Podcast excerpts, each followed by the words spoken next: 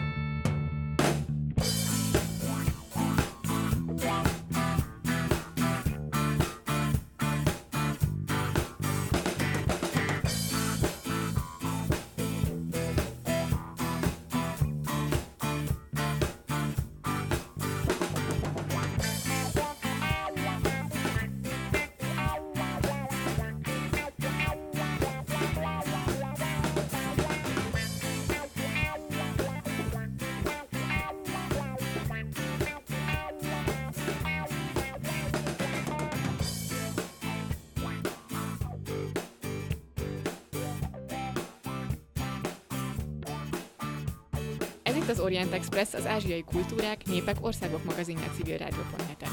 Szivák Júlia vagyok, és szerkesztőtársammal Günzberger Dórával együtt üdvözlöm a hallgatókat. Mai vendégünk Pál Laura, török műfordító és tolmács, akivel a kortárs török irodalomról fogunk beszélgetni Törökországban, a világban is, és az itthoni műfordításokról. Az Orient Express adásainak elkészültét a Magyar Nemzeti Bank támogatja. Felhívjuk hallgatóink figyelmét, hogy az Orient Express adásai nem csak a civilradio.net-en hallgathatók, hanem podcastként az interneten is, az expressorient.blog.hu oldalon, a YouTube csatornánkon, továbbá a Soundcloudon, a Spotify-on, az iTunes-on és a többi podcast alkalmazásban, méghozzá bárhol, bármikor, bármilyen kütyüvel. Szerusz Laura, nagyon sok szeretettel üdvözlünk a stúdióban. Sziasztok! Köszönjük, hogy elfogadtad a meghívásunkat. Elsőként azt szeretném megkérdezni tőled, hogy miért pont a török irodalom kezdett el érdekelni, hogy hogy te török műfordításra adtad a fejedet? Hát én eredetileg magyar szakos bölcsész voltam az eltén, és egy év után kíváncsiságból elkezdtem bejárni a török órákra, és megfogott uh, a nyelvnek a zeneisége. Úgyhogy, uh, úgyhogy utána már tudatosan kerestem az ötös kollégium könyvtárában is a, a törökös könyveket. Nem volt sok, de amit találtam, az viszont, az viszont nagyon felkeltett az érdeklődésemet. Uh, a 80-as évek elején, 70-es évek végén jelent meg Tasnári Edith műfordításában, az Ördögszekerek útján, Hirsár Kemáltól, ő volt az első Nobel-díjas író, pontosabban az első író, akit Nobel-díjra jelöltek. És amikor ezt elolvastam, akkor, akkor hasított belém először a gondolat, hogy nagyon jó van ezzel foglalkozni, ha ilyen nívói műveket írnak. És mi az, ami megfogott benne? Az ábrázolás, a téma eredetisége, az anatóliai parasztokat mutatta be az ő világukat. Jasár Kemennek a fő témája az volt, hogy tulajdonképpen amikor a gépesítés beindult Törökországban, nagyon sok embernek a traktor elvette a munkáját, és, és ez egy komoly társadalmi krízist okozott. Ezeknek az embereknek a drámáját dolgozta fel a műveiben, és valami olyan, olyan autentikus légkört árasztottak ezek a könyvek, ami engem egy kicsit a mi Móri Zsigmondunkra emlékeztetett, Szóval, hogy nagyon eredeti volt ez a hang, és a fordítás is nagyon jól sikerült. Úgyhogy akkor eldöntöttem, hogy hát körülbelül ilyen szinten kéne megtanulni törökül, hogy valamilyen uh, hasonló szinten sikerüljön majd magyarítani a többi könyvét is. Törökországról mit tudtál előtte, mielőtt elkezdtél a fordítással foglalkozni? Hát szinte semmit. Én igazából a 2000-es évek elején voltam először ösztöndíjjal Törökországban, és, és ez tulajdonképpen csak tovább fokozta a kedvemet, hogy, hogy belevágjak ebbe. Akkor vettem meg az isztambuli bazárban az első könyvemet Orhán Pamuktól. Akkor még szótára is nehezen tudtam egyébként elolvasni, de a lelkesedés az, az maradandó lett, hogy, hogy ezt kellene csinálni. És amikor elkezdtél komolyabban foglalkozni a török irodalommal később, akkor mik voltak azok a témák, amik igazán megragadtak? Vagy mondhatjuk azt, hogy ez az első könyv, amit olvastál, ez tulajdonképpen reprezentatív volt így a kortárs török irodalmi trendeket tekintve? Most azt kell, hogy mondjam, hogy igazából nem. Tehát, hogy mm, Jasar Kámnak igazából ö, vele egyenrangú nívon alkotó követői nem igazán lettek. Tehát ők úgy szokta van egy török terminusára, hogy a török irodalomnak a nagy platánfája. Ö, egy kicsit mindenki az árnyékában maradt, aki megpróbált hasonló témákhoz nyúlni. Tehát, hogy ott is érvényes volt az, hogy, hogy egy, kicsit, ö, egy kicsit az utánzataivá vált mindenki, aki megpróbálta ő hozzá hasonló módon ezt a témát feldolgozni, úgyhogy végeredmény mindenkinek meg kellett találni a saját témáját és a saját hangját. De ő azért több mint 30 vagy 40 regényt írt, úgyhogy, úgyhogy bőven volna még mit hát, magyarítani ezen. Tőle egyébként összesen két vagy három regény jelent meg magyarul. És más nyelvekre lefordították? Ö, igen, őt azt hiszem közel 50 nyelvre fordították le. És hol a legnépszerűbb, ezt lehet esetleg tudni? Ö, hát angol száz nyelvterületen. Ö, az ő felesége fordította őt egyébként angolra, lényegében az összes könyvét. Úgyhogy ö, így is jelölték őt Nobel-díjra. És hát a magyar kiadók is tulajdonképpen a rendszerváltás előtt így figyeltek fel rá, hogy látták, hogy nyugaton sorra nyerte a díjakat Franciaországban, Németországban, tengeren túlon, és akkor gondolták, hogy őt érdemes volna kiadni magyar nyelven is. És miért fordították le? Tehát miért pont azokat a könyveket fordították le szerinted tőle magyar nyelvre? Amiket kiadtak végül magyarul. Mert ezeknek volt talán a legnagyobb sikere egyébként, és fordíthatók voltak. Őt egyébként olyan értelemben nehéz fordítani, a kulturális utalások azok nagyon idegenek tőlünk, és ezt áthelyezni a magyar nyelvi kontextusba, az mindenképpen egy kihívás fordítói szempontból, viszont egy halatlanul izgalmas világot mutat be, tehát ez mindenképpen egzotikusnak tűnik a magyar olvasó számára, és teljesen érthető, hogy miért jelölték őt Nobel-díjra valószínűleg ő volt az az író, aki, aki tényleg, hogy a politikai szándéktól teljesen mentes, és valóban csak az irodalmi teljesítménye miatt terjesztettek fel. A, a magyar fordításokról majd egy kicsit később foglak részletesebben kérdezni, viszont most még szeretném, hogyha így általánosságban beszélnénk egy kicsit a kortárs török irodalomról. Mikorra tehetőek mondjuk a modern török irodalomnak a kezdetei? Nyugati stílusú regényeket, hogy úgy mondjam, tulajdonképpen a köztársaság korában kezdtek el írni Törökországban, tehát ennek körülbelül száz éve.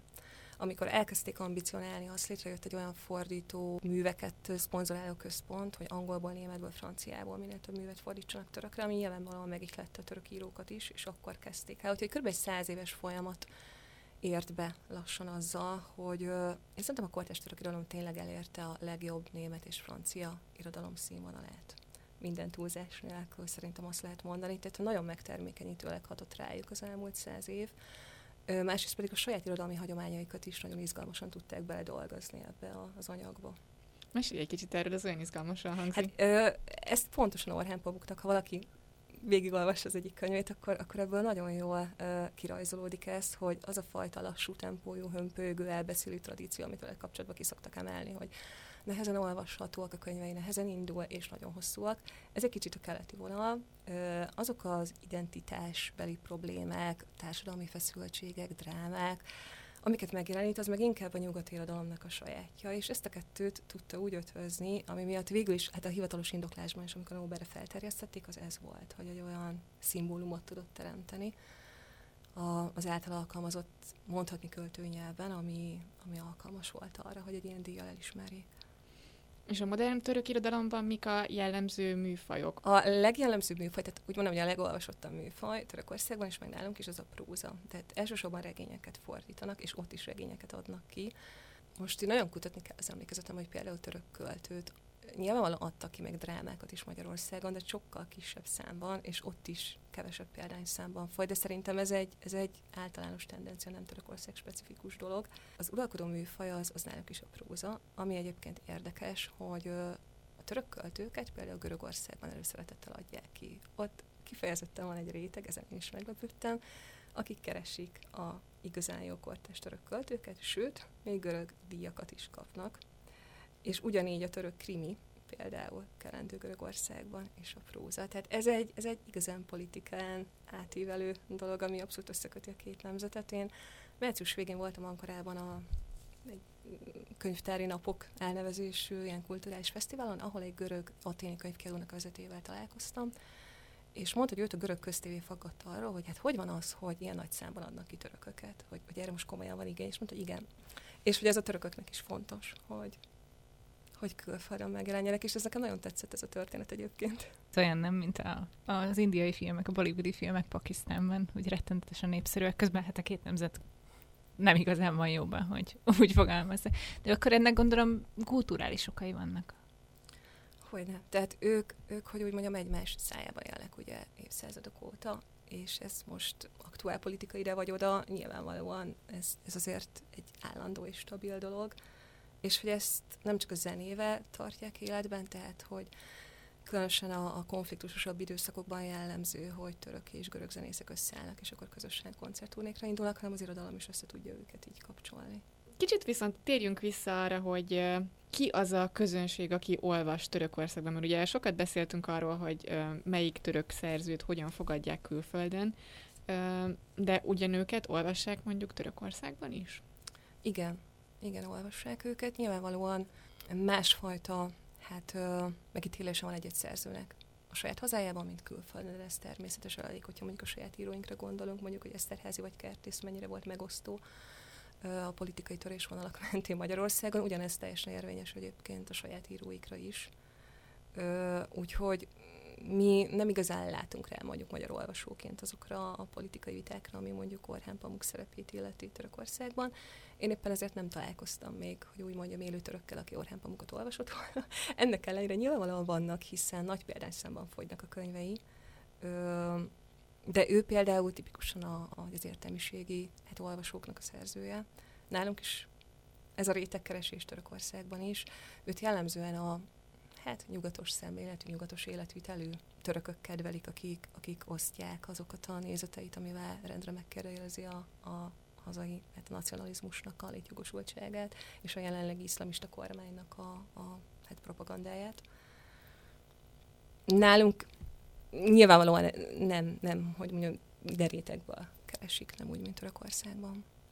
Mennyire fontos az abban, illetve hogy jelenik meg az az olvasói rétegben, hogy ki mennyire vallásos, mennyire meghatározó? Ugye mondtad, hogy az iszlamizmust, a, a mostani trendeket kritizáló írókat nyilvánvalóan az értelmiségi nyugatos réteg olvassa. Mit olvas az, aki nem ehhez a réteghez, kategóriához tartozik? Hát ott is megvannak persze minden csoportnak a favorizált írói akik egy kicsit fémjelzik is nyilván azt az olvasótábort.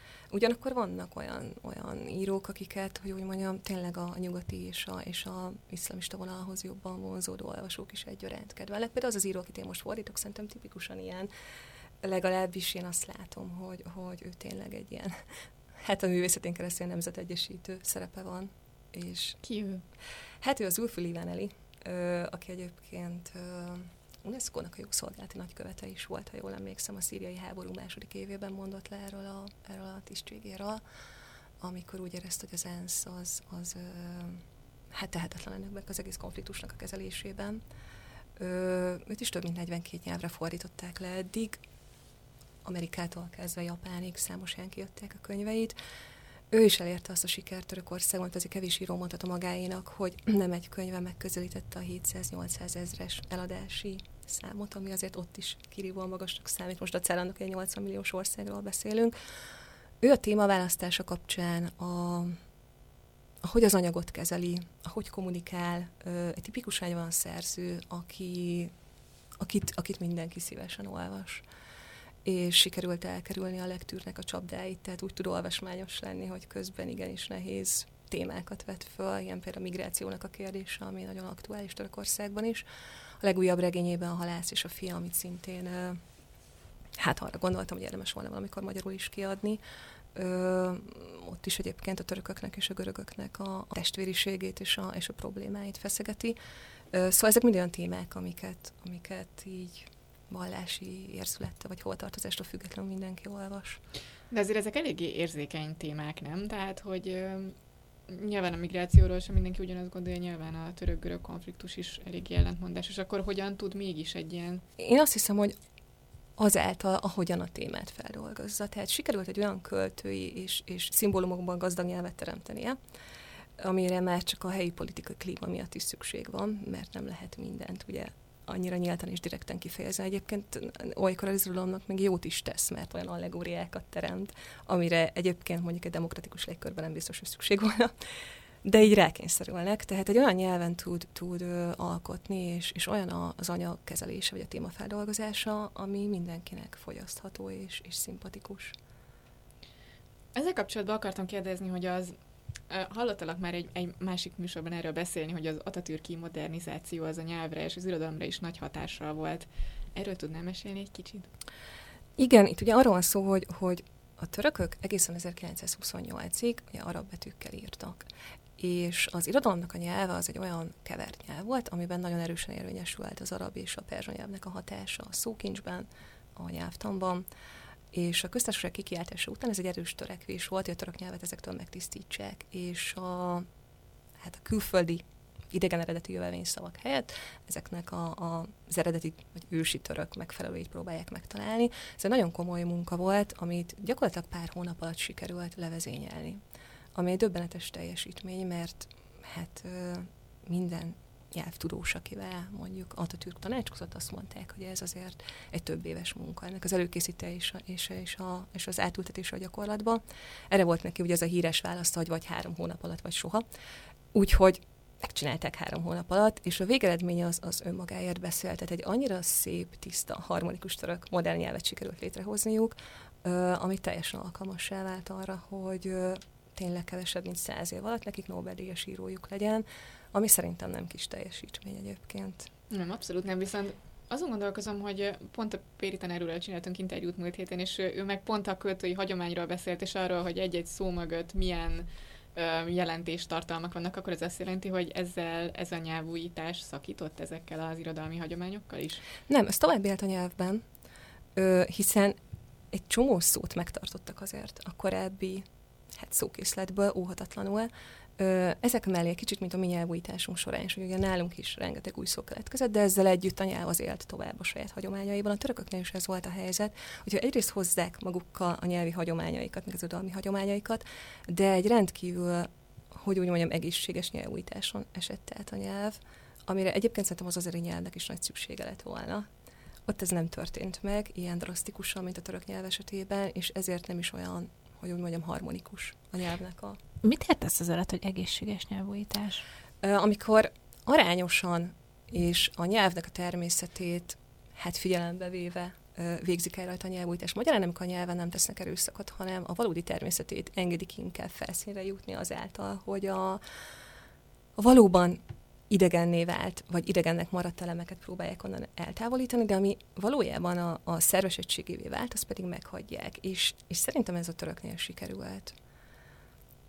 Ami például divat volt a nyelvben, és nagyon sok ilyen arab és, és perzsa szó volt, ami, ami hát az oszmánkori e, nyelvi divatnak a következményeként került bele, ezeket ezeket mellőzték, vagy felváltották olyan török szavakkal, amik már megvoltak a nyelvben, vagy a nyelvújítás során hoztak létre új szavakat.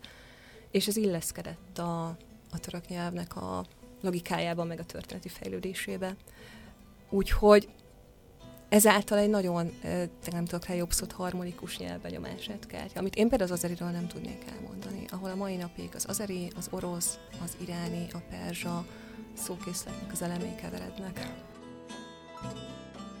sür demedin,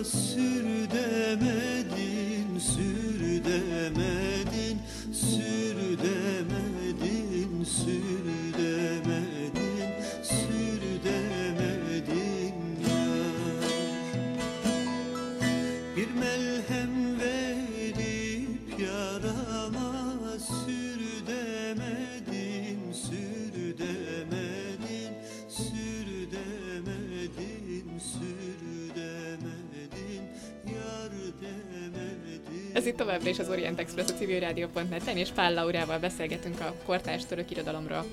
Az előző blokknak a végén felvetődött egy nagyon izgalmas kérdés a török nyelvújításról, és látom, hogy Dórit nagyon feszíti a vágy, hogy Abszolút, igen, igen, igen. Um, engem az érdekel, hogy hogy választják ki a karakteridegen szavakat, amik, amiket kikukáznak a nyelvből egy ilyen nyelvújítás során, és mi alapján döntenek úgy, hogy valami meg megmarad.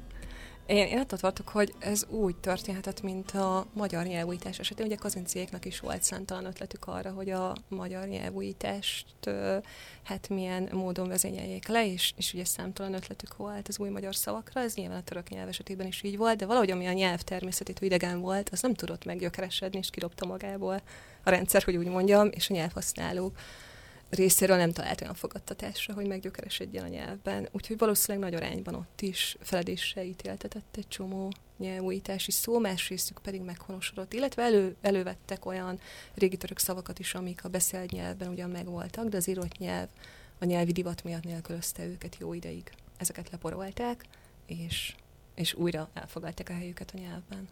És most az, a, mert az előző blogban előkerült ez az iszlamizációs hullám. Ez hozza vissza magával az arab perzsa eredetű szavakat, vagy ez a nyelvben nem igazán? Ez egy nagyon érdekes dolog egyébként. Írója, vagy hogy is mondjam, tehát az író világnézeti beállítottságától függően fog nyilván a nyelvhasználat is alakulni. Tehát egy iszlamista beállítottságú írónak a, a tollából nyilvánvalóan sokkal több olyan kifejezés fog megjelenni a műveiben, ami az iszlám hagyományokat élteti, hogy úgy mondjam. Ilyen szempontból nagyon érdekes például a, az Erdoánnak a hát beszédeit hallgatni, ahol rendre előkerülnek olyan, olyan szavak, amiket valóban csak a iszlám rendelkező emberek értenek meg. És hát persze vannak olyan ö, török közéleti szereplők, akik szintén egyfajta világnézeti elkötelezettséget ö, hát demonstrálnak azzal, hogy a nyelvhasználat során milyen szavakat fognak preferálni, mert hogy a mai napig, hiszen a nyelvújtás óta lényegében száz év sem telt el, nagyon sok szó él egymás mellett. Nyilvánvalóan a, a török szavak, azok egyre inkább a sajtó miatt is előtérbe kerültek, de hogy úgy mondjam, a művelt olvasók és, és írók által tovább élnek az iszlám hagyományhoz köthető kifejezések. Ez például a szabadság szóra is van két szavuk, a régi arab eredetű szó, illetve a modern török változata. Ezek egyformán élnek egymás mellett. Nagyon sok ilyen szavuk van. Vannak olyanok, amik abszolút benne vannak a köztudatban, tehát mindenki ismeri, és, és nagyjából egyformán használja mind a két azonos jelentésű szót, de vannak, amit tényleg csak a hát jóval műveltebb és olvasottabb emberek értenek meg. És hát persze a politikusoknak a nyelvhasználatában ez nagyon szépen megfigyelhető. Egyébként a törökben vannak ilyen nagy regionális különbségek, vagy ezért megértik egymást? Alapvetően megértik egymást, hiszen még az azriek és a törökök is, ha nagyon fülelnek, megértik egymást.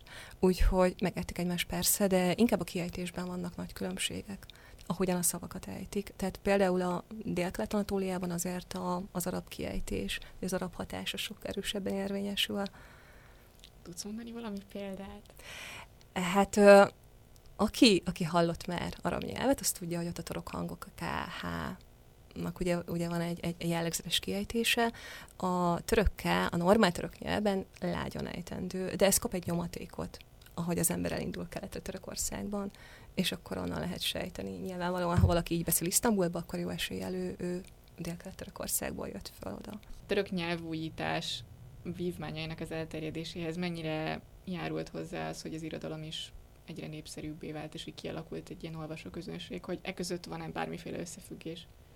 Hát olyan összefüggés van, tehát ugye a nyelvújításnak eleve az volt a célja, azon túl, hogy felzárkózzanak Európához, és a nyugati civilizáció szintjét, ahogy Atatürk fogalmazott, nem csak, hogy elérjük, hanem meg is haladjuk jóval, hogy az analfabetizmus felszámolják, ami, ami, ami nagyon súlyos probléma volt, és ennek az volt az egyik oka, hogy a, az arab írás nem volt alkalmas arra, hogy a török hangkészletet jelölje. Tehát Götét például úgy írták le arab betűkkel ennek a, ennek a, ez úgy hangzott, ha kiolvasták, hogy küte.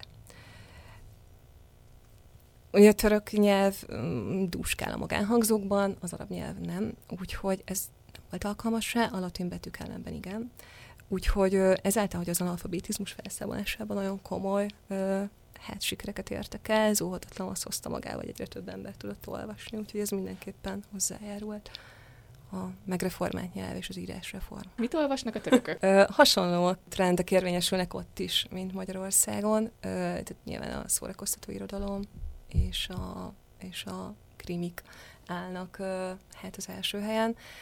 De találtam olyan listát is, ahol a tíz legnépszerűbb könyv közé fölkerült Saramago, Orwell és Te- Stefan Zweignek a könyvei. Mert hogy a török fordítás irodalom az egyébként, az egyébként abszolút hát up-to-date, hogy úgy mondjam. Hararitól kezdve Noam Chomsky művein át egészen a trendi kortárs japán írókig pár éven belül a teljes életművet lefordítják. Úgyhogy én nem egyszer néztem azt, hogy az általam nem ismert, vagy nem beszélt nyelveknek a török fordítását kell megvenni, mert hogy lényegében mindenki olvasható. Magyar írókat fordítanak? Hát ez nagyon érdekes, mert amikor először voltam Törökországban, 2003-ban, akkor Herceg Ferencnek a Kék rókája volt az első könyv, ami a kezembe akadt egy isztambuli antikváriumban, és akkor mondta az ott árusító bácsi, hogy egyébként Déri Tibort is adtak már ki, és ennek jó pár éve, úgyhogy abszolút fordítják a magyarokat, Dragomán Györgytől kezdve Szabó Magdánát, a Pál utcai fiúkig ö, igyekeznek hát a magyar irodalomnak a javát, sőt úgy tudom, hogy Krasznahorkait is fordítottak, talán a Sátán tangó jelent meg tőle legutóbb. Kíváncsi volnék annak a fogadtatására magunk közszólva, hogy, ö, hogy boldogultak vele a török olvasók. Úgyhogy a magyar irodalomnak tényleg így, így hát minden izgalmas szegmensét próbálják bemutatni. Ők erre nagyon nagy hangsúlyt fektetnek, ö, tulajdonképpen ö, a köztársaság kora óta. Mert mint a fordításra. Így van, igen. Igen, hogy sokat fordítanak, és, és sok helyről. De ez is a nyugattal való lépéstartásnak az egyik... ö, Igen, abszolút. Igen, hogy, hogy, ö, hogy úgy mondjam, képbe legyenek, hogy nyugaton milyen szelek fújnak. És ez teljesen megtermékenyítőleg tudhatni egyébként nagyon sok ö, török íróra. A Jasár Kemel, akit már említettem a beszélgetés elején, aki rám a legnagyobb hatással volt, hiszen ő volt az első, akitől egyáltalán olvastam bármit is ö, magyarul, török írótól. Ő egyetlen nyelvet sem beszélt, hiszen ő egy, egy írás tudatlan paras családba született, ö, de Dostoyevsky-től kezdve Camusig a félvilágirodalmat el tudta olvasni törökül. És ez azért volt lehetséges, mert hogy fordítják őket, sőt, hát a Don Quixote-t is sokat emlegette, hogy a, a művészetére mekkora hatással volt Cervantes is. Úgyhogy én őszintén meglepődtem ezen, mert ebben sokkal előrébb járnak, mint mi, ahol nálunk adott esetben éveket kell várni arra, hogy mondjuk egy sztárszerzőnek egy újabb könyve megjelenjen magyarul, még akkor is, hogyha angolul, angolból fordítják, holott az angolos fordítókkal azért, azért sokkal jobban állunk, mint más nyelvekkel, és mégis. De akkor ezek szerint van erre pénz? Tehát van rá erőforrás? vagy- Erre, erre, erre, igen, ebben van pénz, és, és, és ezt a török oktatás és kulturális minisztérium ezt abszolút támogatja. Olyannyira, hogy van külön egy hát, műfordítás támogatási alapjuk, tehát tulajdonképpen Magyarországon, ha megjelenik egy török könyv magyarul, akkor az elsősorban a török kulturális minisztériumnak ez a fordítás támogatási alapjából lehetséges.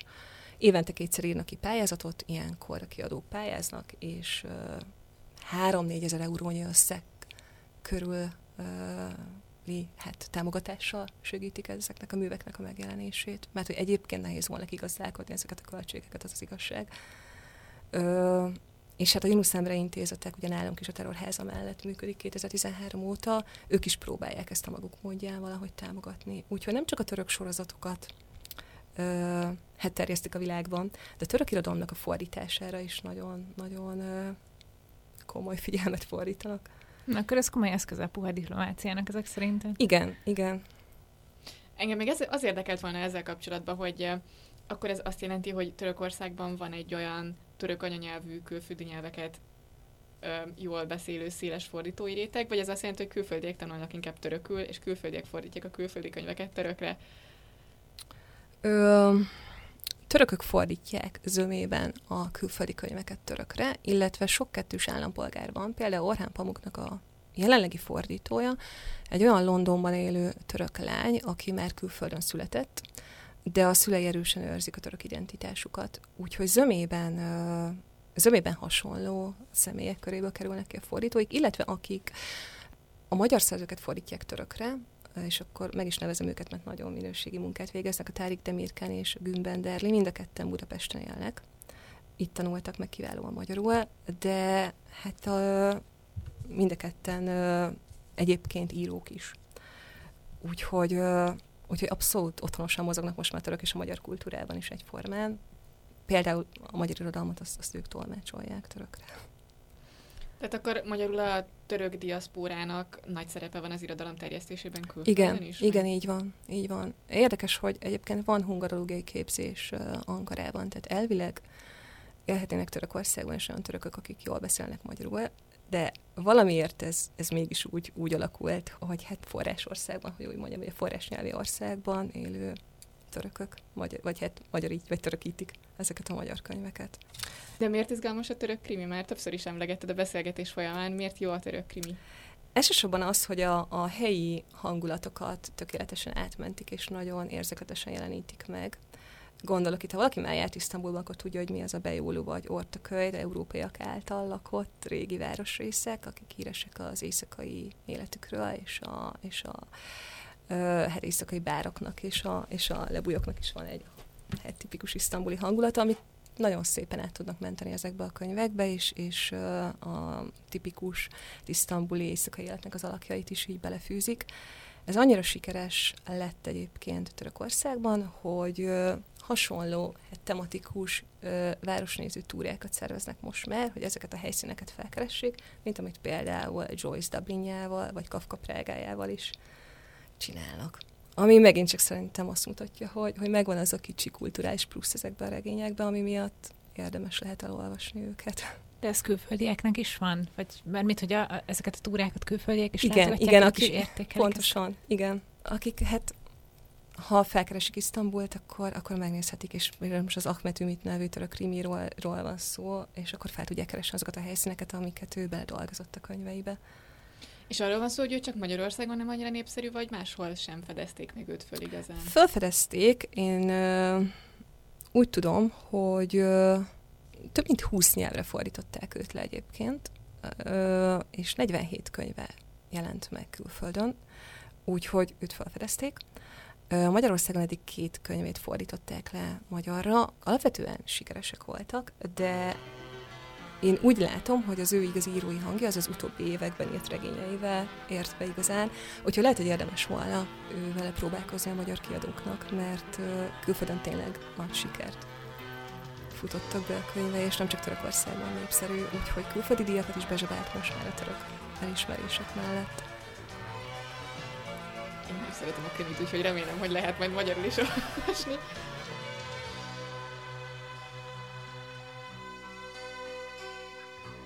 Kuş uçmaz, kervan geçmez bir yerdesin Yol olsan kimse geçmez Su olsan kimse içmez. El adamı ne an var senden senden Çıkarsın bir dağ başına. Yol olsan kimse geçmez. Bir ağaç bulursun canım. Su olsan kimse içmez. Ellersin pullarsın gelin Gelin gelin eylersin. Bir de köpürmüş gelen o bulutları görürsün. Başka ne gelir elden de Başka ne gelir elden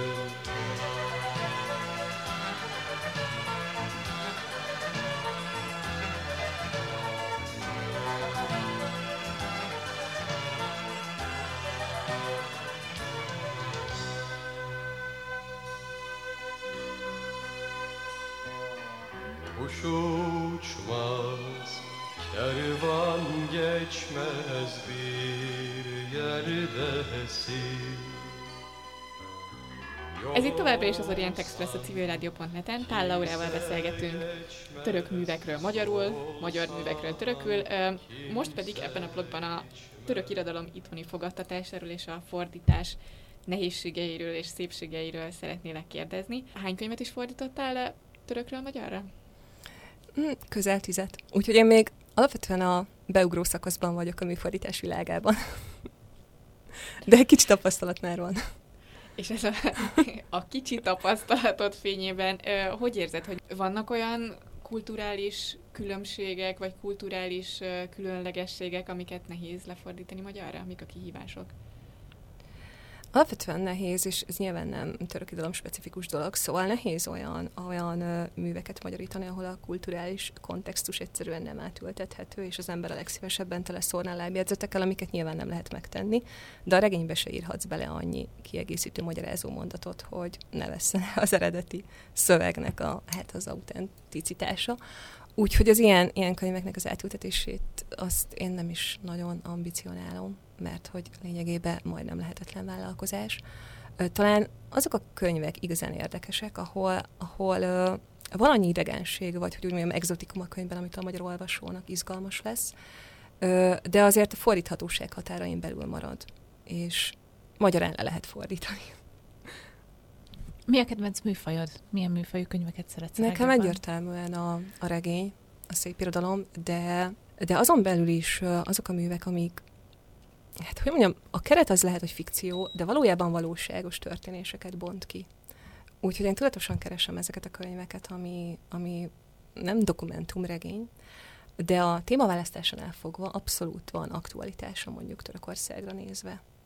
És ezáltal egy magyar olvasónak ö, nagyon hiteles információt tud nyújtani az országról. Az a könyv, ami most dolgozom, az tipikusan ilyen, hogy maga a kerettörténet egy fikció, de a betét sztorik, amiket beletett, azok viszont abszolút a török mindennapokat dolgozzák föl. Tehát az iszlamista terroristáknak a motivációitól kezdve a nőgyilkosságokon át, az egyenjogúság kérdéseig és a migrációig olyan témákat feszeget, amik, amik viszont nem fikciók, hanem húsba vágott témák az országban.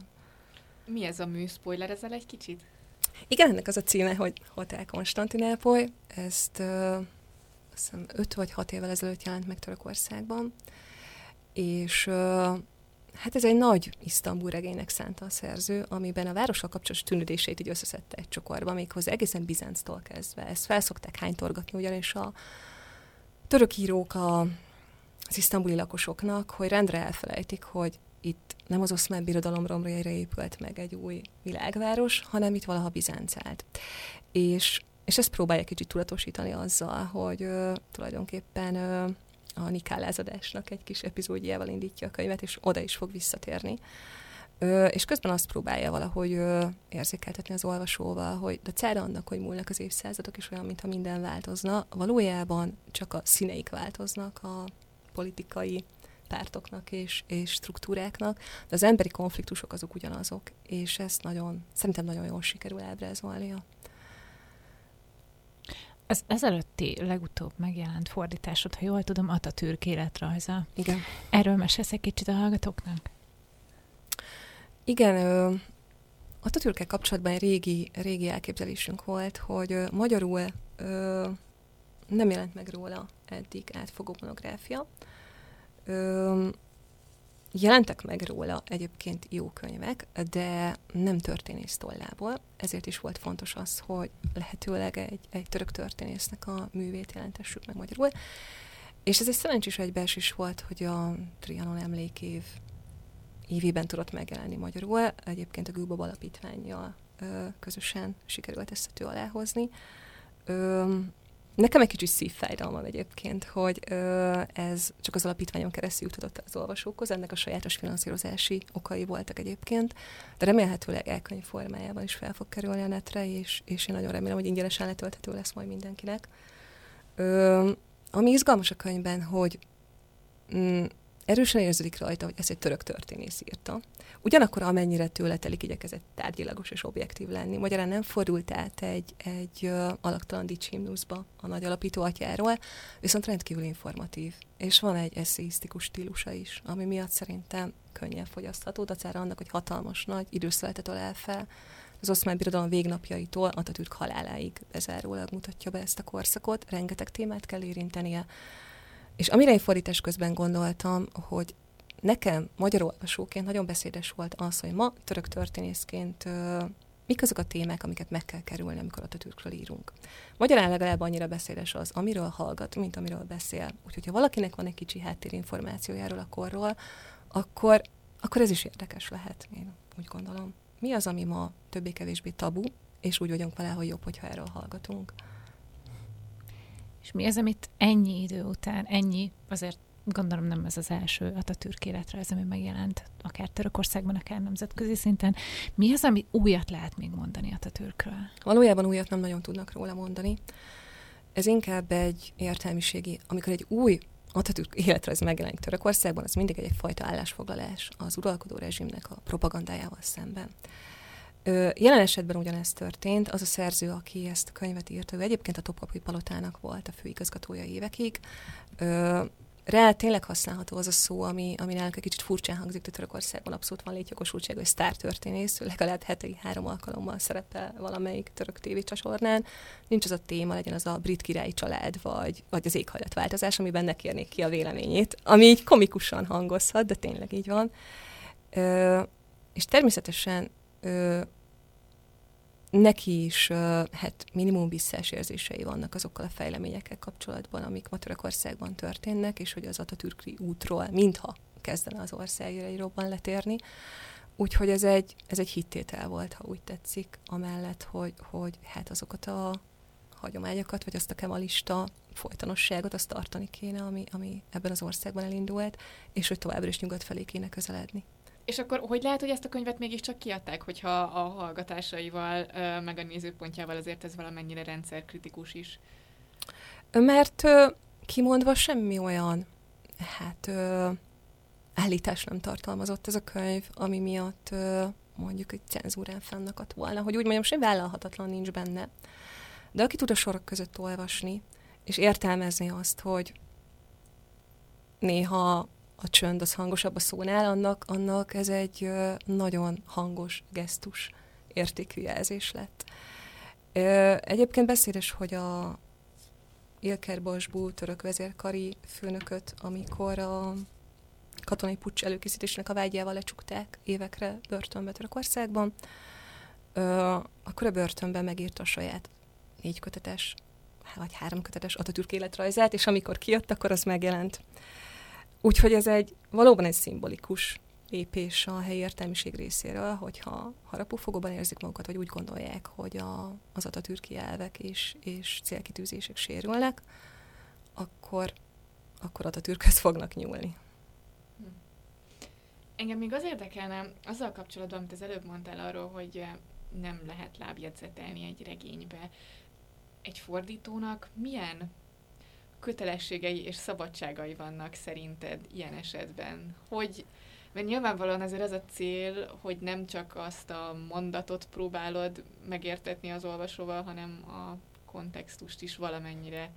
Mit gondolsz erről? Hát ugye erre szokták azt mondani, hogy nem fordítunk, hanem értelmezünk. És ez adja tulajdonképpen a fordítónak a szabadságát, meg egyben a veszélyét is ennek a munkának, hogy nyilvánvalóan a saját olvasaton fog megjelenni, mert óhatatlanul én azt a könyvet újra fogom írni a saját anyanyelvemen, a saját olvasatomban. Viszont ha rosszul értelmezem a könyvet, vagy túl értelmezem, vagy hogy nem mondjam, túl gondolom, akkor ez is meg fog benne jelenni. Tehát ez egy nagyon kényes egyensúly, és pont ez adja tulajdonképpen a szépségét, hogy az ember megpróbál állandóan résen lenni, hogy az írói szándékot a lehető leghűségesebb módon próbálja dekódolni, és még ha nem is ért egyet az írónak a, megfogalmazási módjával, akkor ne próbálja kijavítani. És ugye minél nagyobb bíróról van szó, ez annál fontosabb, hogy az utolsó betűig maradjunk hűségesek az eredeti szándékához. Az viszont, hogy mi volt az eredeti szándéka, ennek a felfejtése valójában az az alkotói folyamat, amikor átülteted az idegen nyelvről az anyanyelvedre, és én úgy gondolom, hogy minimálisan de lehet értelmezni egy könyvet, hogyha valóban annyira idegen a kontextus, hogy, hogy lábjegyzetet igényelne, még mindig jobb, hogyha egy fél mondattal esetleg hozzáírok, hogy abszolút érthető legyen. Itt megint az arányok a fontosak, hogy nyilvánvalóan nem írhatok egy új könyvet, de olvashatónak és érthetőnek kell lennie. Tudsz eszedbe jut esetleg valami konkrét példa ezzel kapcsolatban, amikor úgy érezted, hogy muszáj valamit beleírnod, különben soha nem fogják megérteni, hogy miről van szó? Konkrét példát most nem tudnék mondani, de vannak olyan kulturális utalások benne nyilvánvalóan, amikor az ember elgondolkodik azon, hogy lábjegyzet legyen belőle, vagy egy plusz félmondat, tipikusan olyan török kifejezések, amik náluk megvannak, és nálunk nem, és akkor szerintem, ha csak a szöveg mondjuk annyira egy zárt egységet alkot, hogy nem lehet semmilyen módon megbontani, akkor, akkor szerintem az egy jó, jó megoldás lehet, hogy az ember valamiféle ö, magyarázatát belefűzi.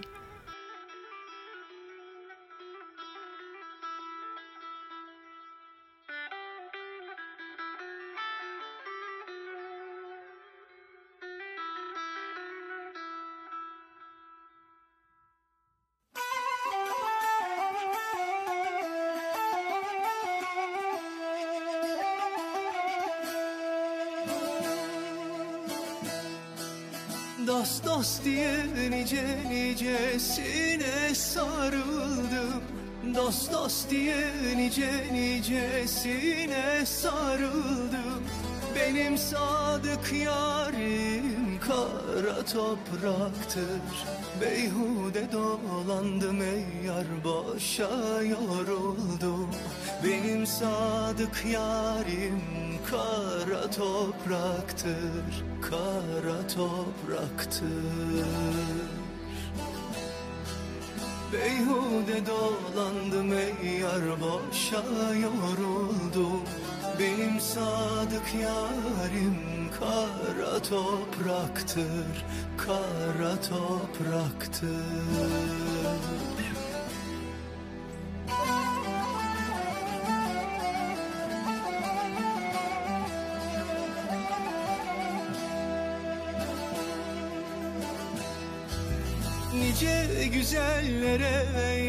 bağlandım kaldım Bağlandım kaldım Ez itt továbbra is az Orient Express a civilrádió.net-en.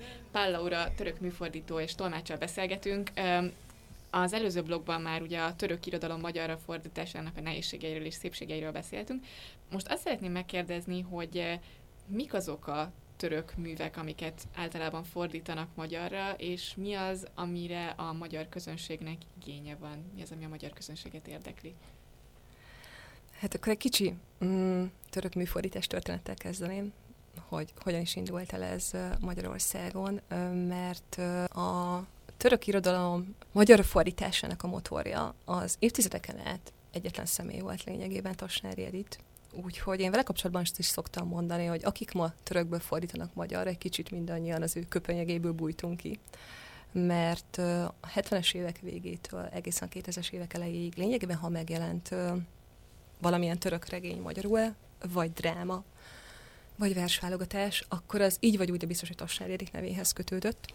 A 2000-es évek elején hozták egy új fordító páros, Elif Safaknak a könyveit, úgyhogy a magyar olvasók számára a török irodalomnak a kapuja igazából akkor tárult ki, mert hogy rendkívül olvasmányos és szórakoztató könyvek. Én úgy mondanám, hogy a szórakoztató irodalom, hogy a lektűr és a szép irodalom határán egyensúlyoznak a könyvei. Külföldön is nagyon népszerűek, Törökországban is, és nálunk is. És most az a szerencsés helyzet állt elő, hogy legalább 67-en bizonyosan vagyunk, akik törökből fordítunk magyarra, és mindenkinek más a fordítói stílusa, másfajta könyveket preferálunk, úgyhogy ezáltal egy, egy, egy sokkal színesebb paletta kezd most már a magyar olvasók elé tárulni. Tehát aki egy kicsit inkább a lektűr jellegű könyveket keresi, azok is meg fogják találni a számításaikat. Orhán Pamuk miután megkapta Nobel-díjat, az egyértelmű volt, hogy az összes regényét lefordították magyarra. Úgyhogy meg is kialakult egyébként egy kis rajongó tábor, akik lényegében most már szinte bármit megvennének tőle, és szívesen elolvasnak. Illetve van egy új fordító kollega, hogy úgy mondjam, aki az anatóliai szerzőknek és a kisebbségi létnek a drámáit feldolgozó műveket. Kezdte el ambicionálni, hogy ültessük át magyar nyelvre, tőle fog nem sokára megjelenni, Schmidt Szonyának hívják egyébként a hölgyet, a Lápisztalizmán a napkút kiadó gondozásában, úgyhogy tervezünk egyébként vele, hogy egy kicsit a török irodalmat népszerűsítsük a, a magyar olvasók körében, hogy egy kis YouTube beszélgetés sorozatot útjára indítunk, ahol a készülő vagy már megjelent török fordításokról fogunk beszélgetni. És hát ezzel debütálnánk, ami az oszmán birodalom felbomlásának az idejében egy, egy vándorkereskedéssel foglalkozó családnak a hányatatott sorsát mutatja be, úgyhogy remélhetőleg hamarosan a Szonyával az olvasók elé tudjuk terni a fordítói tapasztalatait a könyvről. Bizonyosan nem lehetett könnyű, mert sok nyelvjárási elemet tartalmaz, ami mindig egy nagy kihívás, hogy egy nem létező nyelvjárást hogyan ültetsz át magyar nyelvre. Úgyhogy ott általában szükség van némi plusz kreativitásra. Egyébként, hogyha valaki még soha nem olvasott török könyvet magyarul, akkor mit ajánlanál, mi lenne az a, az a könyv, amit mondjuk érdemes lenne elolvasni, nem, nem egy Orhán Pamuk, de hogy valami ízelítő. Egyébként Orhán Pamuknak is van ö, karcsup kötete, például a piros hajú nő, ami egy rendes Orhán Pamuk kötetnek csupán csak a felét teszi ki, úgyhogy az egy jó tipp lehet, illetve a jelenkor kiadónál jelent meg pár éve Nemes Krisztián fordításában Burhán Szömmez, kurd származású íróta az Isztambul Isztambul, ami nyilván hát nagyon olvastatja magát, mert hogy Isztambul, mint főszereplő, az ott lüktet végig a, a cselekmény mögött. Ö, ezen kívül a börtönöröm hagyományaiba is illeszkedik, mert hogy egy börtönben zajlanak a dialógusok, úgyhogy egy nagyon-nagyon izgalmas könyv. Úgyhogy én, én például azt tudnám ajánlani, terjedelmén és témaválasztáson elfogva is szerintem egy nagyon jó bevezető lehet a török irodalomba. Még egy olyan kérdésem lenne, hogy azért Törökország soft powerébe nem csak az irodalom tartozik be, hanem például Magyarországon valószínűleg, hogyha egy átlagembert megkérdeznél a török kultúráról, akkor mondjuk a török sorozatok azok elő, előbb jutnának valakinek az eszébe, mint a, a török irodalom. A két rajongótábor között van valamiféle átfedés? Én szerintem abszolút van átfedés, sőt olyannyira, hogy én szerintem a sorozatok rajongói közül ö, nem keves, nem kevesen ö, csatlakoztak a török irodalom olvasótáborához. Ebben azért is vagyok biztos, mert a török sorozatokat egyébként egy ideje tudatosan úgy gyártják, hogy a török kultúrára, a török gasztronómiára minimális utalásokat mindenképpen kell, hogy tartalmazzanak, hiszen az országi más építést azt ők így fogják elérni. Ö, és ebből abszolút profitál egyébként a török kultúrának a többi szegmense is, így például a, így például a könyvkiadás is. Úgyhogy igen, én szerintem tud kedvet csinálni ahhoz, hogy valaki utána egy, egy török könyvnek a magyar fordítását kézbe vegye. Mert én azt látom, hogy sokan egyébként például ahogy olvasom a legnagyobb könyves portálon olyan, hogy ha megjelenik egy új könyv, akkor sokszor az Isztambul feelinget, vagy azt a hangulatot keresik, amit mondjuk egy film, vagy bármilyen más élmény megidézett bennük, és jó, de jó benne van Isztambul, akkor én ezt el akarom olvasni. És így viszont a könyvek is egy kicsit előnyösebb pozícióhoz jutnak. Isztambulon kívül van más ilyen faktor, ami vonzá az embereket Törökországban? Én azt látom, hogy ez egy nagyon domináns faktor a filmekben is, és és az irodalomban is. nekem nem egy ismerősöm rajong az isztambuli mennyasszonyért, és megint csak azért, mert hogy a város az ott pulzál az egész sztori mögött. És az irodalomban legyen szó lektűről, vagy krimiről, vagy tényleg szép irodalomról, ez az Isztambul szál, ez nálunk nagyon kelendő, ami teljesen érthető, mert, mert óvatatlanul egy, egy izgalmas hát, atmoszférája van az egész városnak, és hogy kifogyhatatlan témával szolgál. De én úgy gondolom, hogy most jönnek emellé újabb olyan hát tematikájú könyvek, amik, amik egy egészen más oldalát fogják megmutatni Törökországnak. A már előbb említett lápisztalizmán ez pont ilyen lesz, hogy egy Anatóliában vándorló családnak az életét fogja bemutatni. De érdekes, hogyha a saját témaválasztásomat megnézem, azt vettem észre, hogy teljesen öntudatlanul én is az Isztambulhoz kötődő könyveket kezdtem el keresni. Ez abszolút nem tudatos, tehát még csak azt sem mondhatom, hogy azért, mert úgy gondolom, hogy kellendőbb lenne tőle, egyszerűen jó a témával foglalkozni, amiben valamilyen módon jelen van a város. Úgyhogy ez a Hotel Konstantinápoly, ami most dolgozom, ez a szerzőnek bevallottan az Isztambul könyve, próbálja összegezni a várossal kapcsolatos gondolatait. A következő fordításom az szintén Isztambulhoz kötődik, és és várhatóan a, a harmadik könyv, amit most előre látok, hogy, hogy azért ebben az évben dolgozni fogok rajta szintén. Tehát nagyon nehéz megkerülni, vagy hogy olyan tudatosan kellene ahhoz válogatni, hogy az ember valamilyen módon más témek felé tudjon kanyarodni. Egyébként ez a gyakorlatban hogy működik, hogy um, a fordító választ könyveket? Tehát, hogy te olvasod a török hát, könyveket, és igen, ez, hogy... ez viszont abszolút a, hogy úgy mondjam, kis nyelvekre jellemző eljárás, vagy kiadói gyakorlat, hogy mondjuk akik angol, német vagy francia nyelvből fordított könyveket adnak ki, hogy sok esetben a kiadónak a munkatársai is tudnak tájékozódni arról, hogy hát milyenek a francia, vagy a német, vagy az angol könyvpiacon a, a trendek és az új könyvek, és, és milyen, milyen, nem tudom, új írói csillagok tűntek fel. Ez például mondjuk a, a úgynevezett kisebb nyelvek esetén, mint a török, ez nem egy járható út, nyilván csak akkor tudnak tájékozódni, hogyha az adott író, mert mondjuk az angol nyelvterületen befutott a könyveivel, mert lefordították már angolra, vagy németre, vagy bármilyen más nyelvre. De nagyon sok jó török szerző nem jutott még ki a nemzetközi piacra, ellenben nagyon izgalmas dolgokat ír, és ilyenkor valóban az van, hogy a fordító ajánl, készít esetleg egy kis szinopszist róla, és innentől kezdve bizalomkérdése a dolog, hogy vajon be fog ez jönni. Hát így fog debütálni most a fordításomban az Ulful Iván elé. Én nagyon szeretném, hogyha Magyarországon sikerülne neki egy, egy írói márkát létrehozni, mert hogy nagyon sok szerintem fordításra érdemes könyve van még. Az ő sorsát nyilvánvalóan azt fogja eldönteni, hogy ennek a könyvének milyen lesz a fogadtatása. Ha pozitív, akkor egyértelműen érdemes lesz folytatni. Ha bármi miatt negatív, akkor meg érdemes újra gondolni, hogy a magyarokat az ő íróvilág az, az vajon tényleg vonza-e, vagy valamilyen oknál fogva ez nekünk idegen maradt. Nagyon köszönjük Pál Laurának, hogy elfogadta meghívásunkat, köszönjük a hallgatóknak a figyelmet és a Magyar Nemzeti Banknak a támogatást. Önök az Orient Express, a civilrádió.net ázsiai magazinját hallották, a műsort Szivák Júlia és Günzberger Tóra vezették. Felhívjuk figyelmüket, hogy az Orient Express adásai nem csak a civilrádió.net-en hallgathatók, hanem podcastként az interneten is. A címünk expressorient.blog.hu, de ott vagyunk a YouTube-on, a Soundcloud-on, az iTunes-on, a Spotify-on és a többi podcast alkalmazásban is, Facebookon pedig a Pázmány Péter Katolikus Egyetem Modern Kelet-Ázsia kutatócsoportjának oldalán lehet megtalálni az adásokat és készítőiket. Szeretnénk felhívni figyelmüket, hogy az adás egy kis időre nyári szünetre távozik, friss adásokkal szeptemberben jelentkezünk. A viszont hallásra tartsanak velünk szeptemberben is. Bilmiyorum ne haldeyim Gidiyorum gece Gündüz gece Gündüz gece Gündüz gece.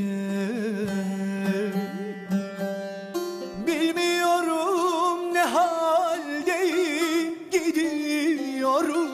Gündüz gece Gündüz gece Gündüz gece Gündüz gece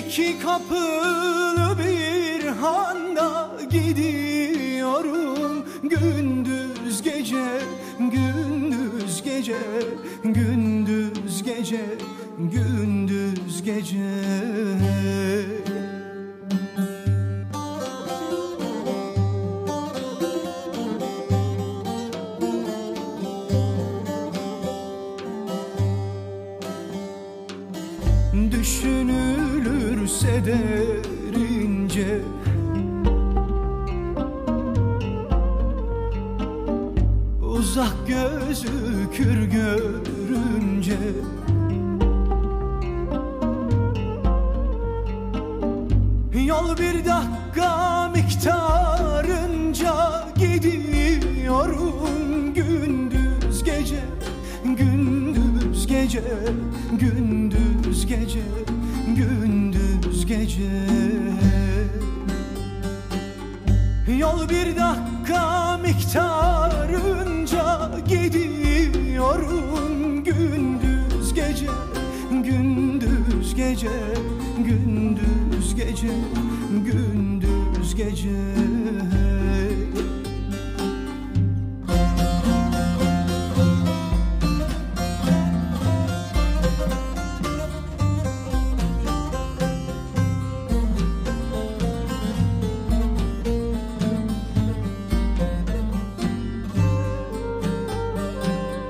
Şaşar Veysel işi bu hale.